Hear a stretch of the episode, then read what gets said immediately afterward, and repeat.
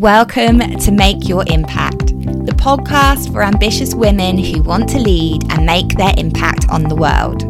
I'm Emma Elder, a confidence coach who is here to inspire, support, and encourage you to say no to a life that makes you feel unfulfilled. We have one opportunity to make our time on earth matter.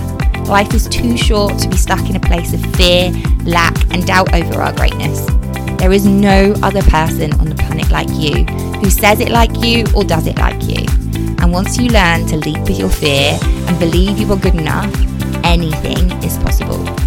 All that success, abundance, and the impact that you dream of creating is already yours. So if you are ready to make your impact, let's go. Hi, beautiful. This week, we are going to be discussing how to stop being so lovely and people pleasing in your business because it is honestly doing nothing for your business growth and success and your life generally. And this isn't at all about you becoming mean or bossy. It's not that at all. You can still be kind and you can still have compassion for others um, however, if you are people pleasing, if you are always looking to be acceptable and liked by everybody else, this is actually sabotaging the success that you can create in your own business.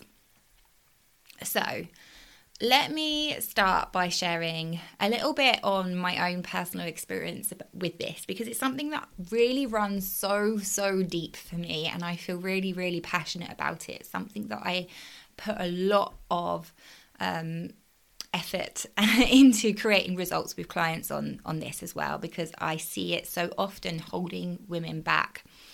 So I'm not sure if I've ever really shared on here, but I went to an all girls secondary school, like between the ages of uh, 11 to 16. Um, and I hated every minute that I was there. Like, I you know you hear people say oh like your school days are the best years of your life. Like i never ever relate to that because that's just so far removed from my experience. Like when i was at school i just remember daydreaming like looking out the window and thinking i can just not wait to be grown up. And still now i wouldn't go back to being at school. Um, and it wasn't anything to do with the teachers or like specifically about what i was learning. Like that wasn't a problem it was just about the environment and how that made me feel and then what I did to cope with that. So I'm not sure obviously whether this would have been any different had I been like at a mixed school because I, I, I will never know. Um, but I think most women now can relate to when you were a young girl at school and there being like a cliquey crowds and the fact that certain friendships circles were like labeled as the cool and the popular ones and then there were the others that were definitely not um, but for me my experience when i was a young girl at school was i was kind of a nobody. Like i was just so afraid of getting noticed and being labeled as different or getting picked on or even bullied that I literally did whatever I could to just blend in to the crowd, to not be noticed. Like, I doubt if any teachers would remember who I was. I was literally saying this to my mum the other day. Um, I was just so quiet. I never put my hand up to ask questions in class. That was always my feedback at the end of like the school year and the reports and stuff. I never complained. I was never late. I'd always do my homework on time. Like if somebody asked to go in the line before me, they did if somebody wanted to copy my work, I'd let them. Like, I was the nice girl that everyone would just forget about. And this really became something that I started to notice as being true when I was in my final year, or like before my, at the end of the second to last year of school. I put myself forward to be school prefect. Um, and I don't know what the other schools do, but the way that our school decides who's going to be prefect was it's voted for by the students and the teachers, and I didn't make it. and that rejection really, really hurt me. Like it just made me feel like, well, there's got to be something wrong with me. Like, why did I not get picked? Because I felt like I was such a good student and I was nice to everyone. But that's the thing. Like being nice just doesn't get you very far when it comes to creating success because being nice makes you unforgettable. And then this pattern has really stayed with me all of my working life and in my career too. So I definitely have mentioned before um, in my previous career, I was an occupational therapist and I landed an incredible opportunity um, working at the UK Specialist Military Rehabilitation with complex trauma injuries. So I was working with um, amputees, spinal cord injuries, complex pains, severe burns, like incredibly interesting, life transforming experiences for the, the men and the women that I was working with in the military. But this incredible opportunity was completely clouded because I was so intimidated with who I was surrounded by. Like, the experience and the expertise in that place was just phenomenal, like out of this world. Like, I'm talking pioneering approaches that were developed during like the Afghan and Iraq war with all of the blast injuries. And there was just elite medical professionals, literally every single place that you looked around there. And then there was me, um, just an ordinary civilian girl, uh, you know, that had worked my way up with my own experience in the NHS and then landed this incredible opportunity being employed there. And this made me feel crippled with imposter syndrome. Like, I just didn't believe that I deserved to be there. I didn't think I knew enough. And I always felt that soon enough everyone was going to find out that you know I sh- I didn't deserve to be there and I'd probably lose my job.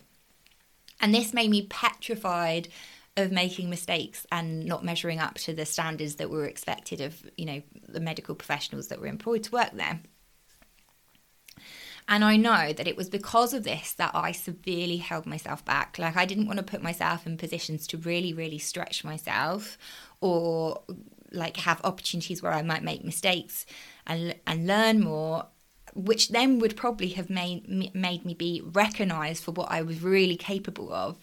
Um, but most of the time while I worked here I just went back to that same pattern that I had throughout my whole time in school where I chose to blend into the background again. Like and I loved this job. Like I loved the work so much. Like I cannot explain to you how incredibly fulfilling and honestly what a privilege it was to you know be invited into these people's lives and support them therapeutically to create change so that they kind of got to a place where they started to accept the changes and they started to be able to do things again in their life that they really wanted to do. Like that was my role. We were, we looked at everyday activities and it was really about um, figuring out problem solving ways that they could continue to do those practicing the new skills that they needed to learn like walking or using a wheelchair, whatever it was, getting them socialized back out in the community.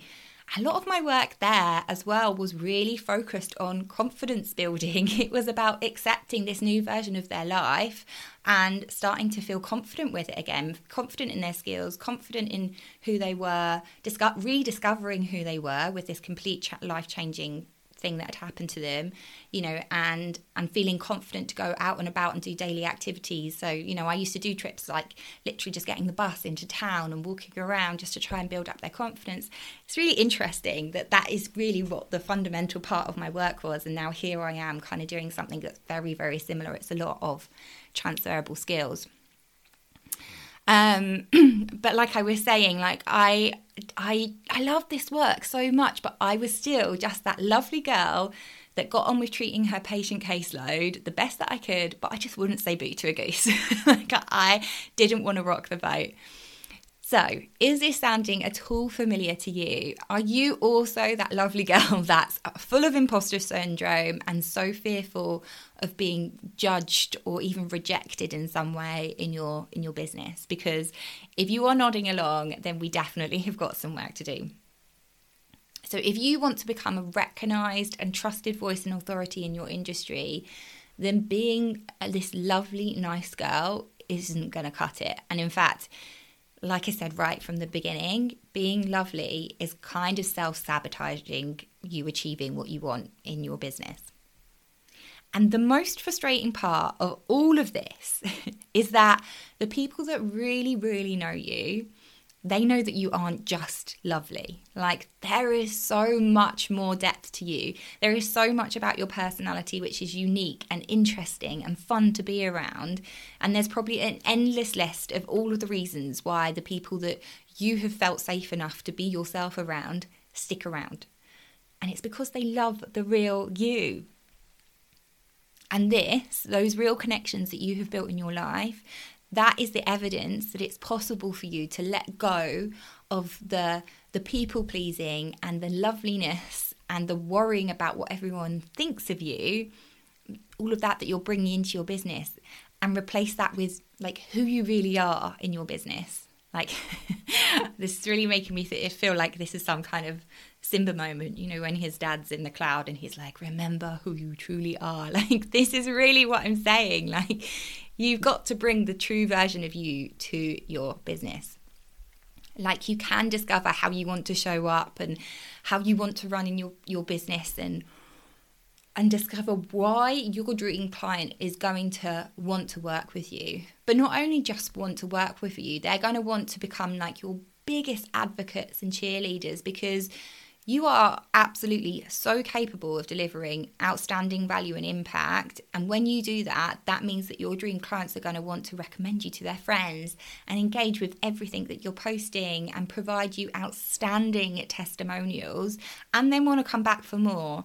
And of course, if they're standing in a room full of opportunities, you've got to be certain that they're going to be sharing your name because this is what happens when you allow yourself to be yourself. You're going to be attracting people that are the the exact right people for your business that create all of these kind of experiences.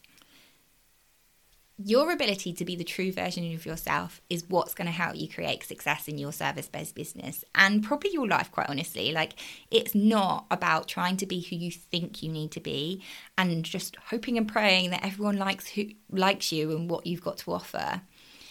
So I want to get into this a little bit deeper about like why are we so obsessed with wanting everyone to like us?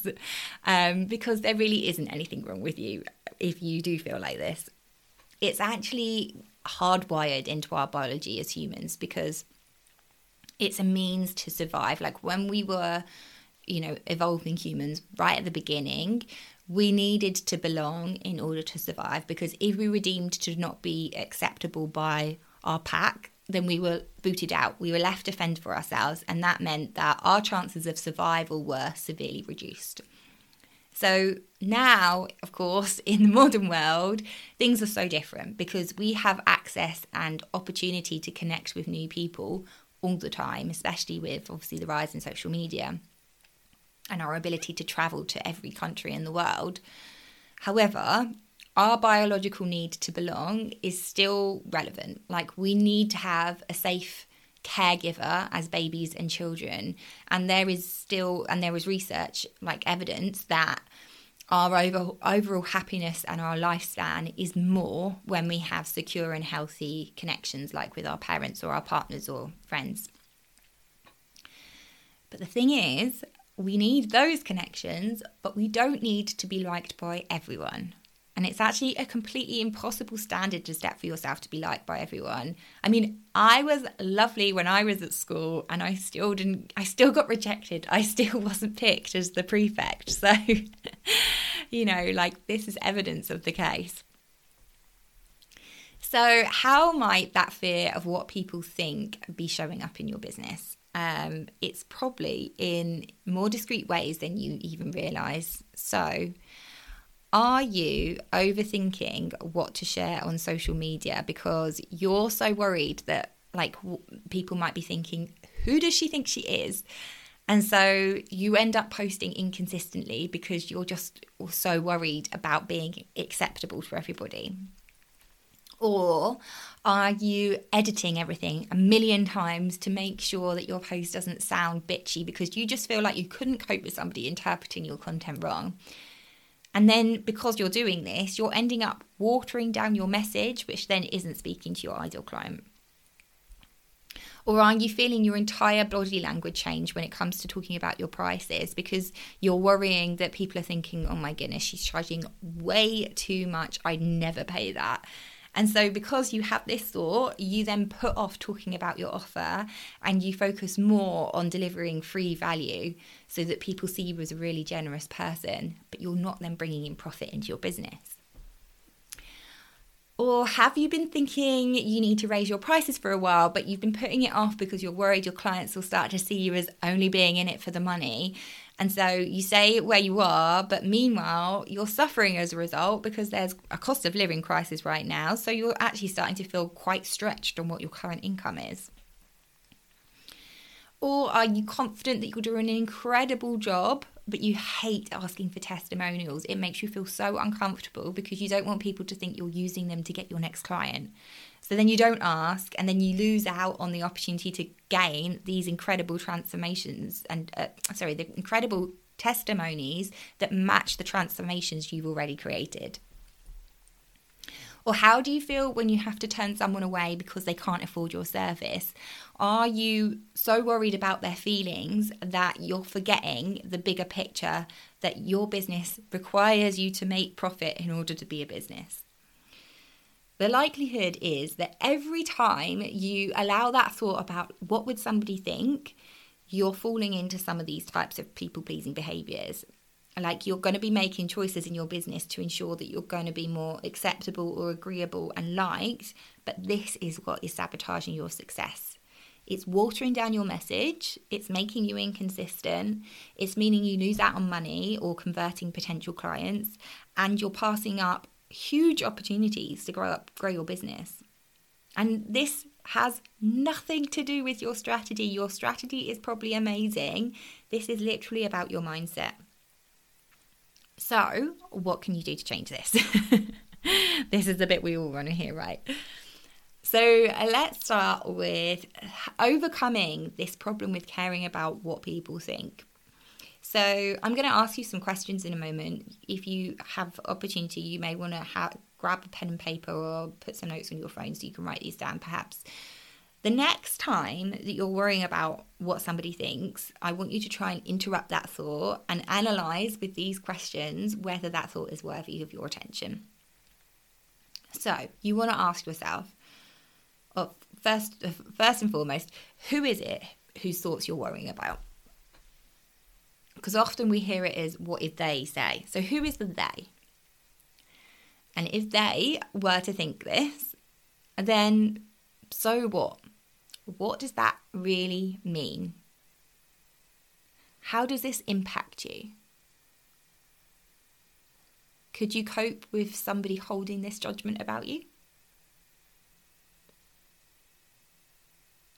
And if you were to know for certain that someone thinks this about you, how would that change how you feel about them? Like, would you want that person with that kind of energy in your life? I mean, Spoiler, no. because you deserve so much more than that. so these are the questions I want you to ask yourself when you next have that thought come up in your mind about whether you about worrying what somebody else thinks because people are going to judge you whatever you do in life like we cannot get around that and not everyone is going to like you. But i want you to remember this. What if your ability to repel the people who don't support you, who don't agree with your message, who are whispering things behind your back when you're out the room, what if your ability to repel those types of people is exactly what you need to do to create space for the people that do support you, who totally get what you're doing, who love and value every single thing that you share. They respect and they trust you. They're going to be the ones that are the first to sign up when your offers are released, and they literally just can't wait to work with you. Like, you have the power to choose what is more worthy of your attention. Do you want to give your power to the worry of what those other people are judging you negatively with?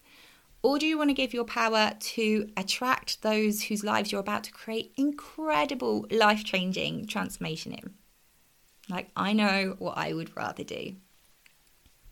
And when it comes to gaining confidence in who you are in your business, this is a clarity exercise. So, this is something that I help my clients with when we start working one to one. I would help you with identifying what isn't unique about you and then how you can use this so that you stop being so lovely and unforgettable and you become the person whose offer your dream client just can't wait to say yes to because they want to work with you, like the true version of you. So, if you know that you've got a fear of judgment that's holding you back from becoming this trusted leader and an authority within your industry that people want to buy from, then I would absolutely love to chat some more. In the show notes, I always put my email there, but I'd love you to just jump into my inbox over on Instagram. It's much less formal over there and it always feels like a much more connected conversation. I really can't wait to hear how this episode has landed with you, but for now, I'll be saying take care and I'll catch you on the next episode. I value building real connection so highly, so if we don't already know one another through Instagram, come and say hello. I'm at Emma Elder Coaching. I'm so glad you're here. Let's support